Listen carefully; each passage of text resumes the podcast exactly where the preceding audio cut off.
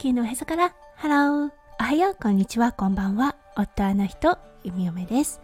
このラジオはオーストラリア在住20年となったゆみおめがオーストラリアのこと育児のことそしてパートナーシップについてマクロからマイクロまで幅広くお話しするラジオです。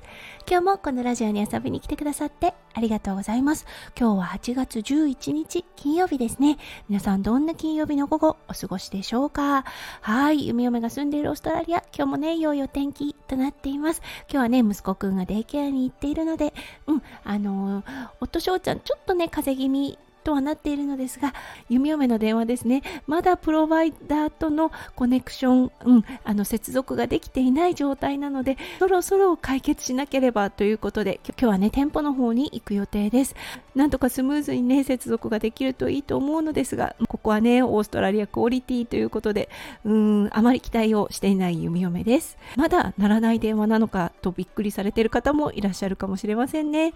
はい、もしね、時間があるようであれば、鳴らない電話参照してみてください。はい、それでは最初のコーナー、ネイティブってどう話す？今日の Aussie English。はい、今日はね、ちょっとしたスラングを皆さんにお伝えしたいと思います。弓嫁はね、F ワードであったり S ワードっていうのは極力使わないようにしています。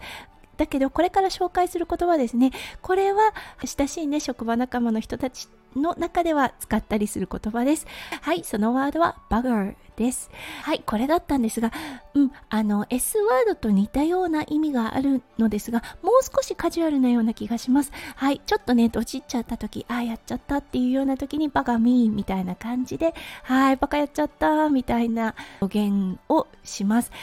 弓嫁が使うスウェアワード、うん、これくらいまでかなといったような感じになります。はい、やはりね、自分の母国語ではないので、うん、あのなかなか S ワード F ワードは弓嫁は使わないかなと思っています。はいということで今日はバカをご紹介しましたはいそれでは今日のテーマに移りましょう。今日は金曜日ということでパートナーシップについてお話をしています。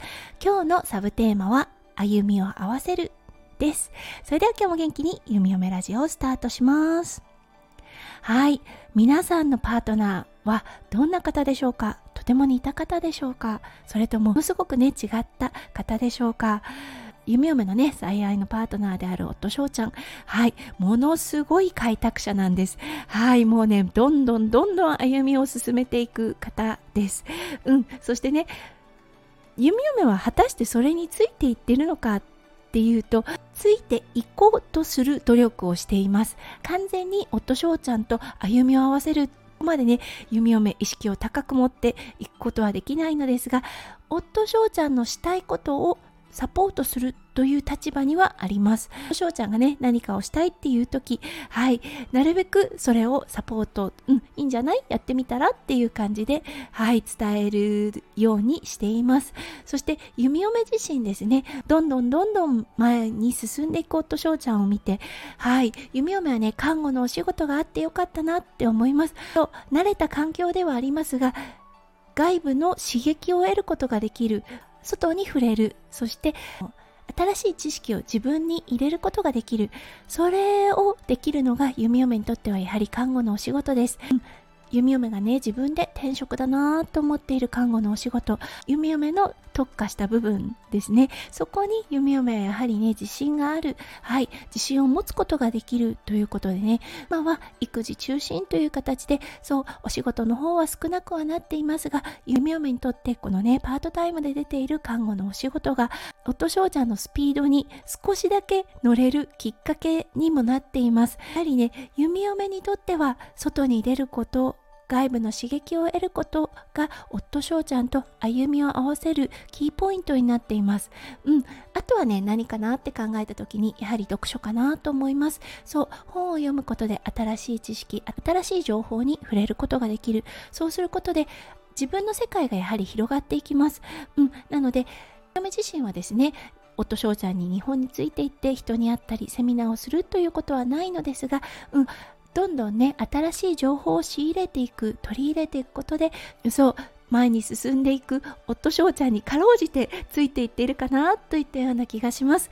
やはりね開拓者のパートナーを持つ常に変化し続けるパートナーを持つというのは、うん、自分自身も変化する努力をしないとちょっと会話が合わなくなると思います。そう、弓嫁がね、あのもう完全にマタニティリーブですね、育休だった時ですね、もうね、息子くん、小さい息子くんに全神経を注いでいた時ですね、やはりあの、格差っていうものが正直生まれたような気がします。それはね、新しい情報、そう、世界と分断されていたということもあると思います。もちろんね、その時同時期にコロナがありました。なので、より一層それを感じたのかもしれません。うん、でもね、やはりパートナー同士、うん、歩みを合わせる。あの、完全にね、歩幅を合わせなくてもいいと思うんですが、お互いがね、気を使い、そして、お互いがついていく努力をする。そう、あの変化についていく努力をするっていうことがパートナーシップがね円滑に進むキーポイントかなと弓嫁は思いましたはいということで今日はね歩みを合わせるについてお話をしてみました皆さんはいかがお感じになられたでしょうか？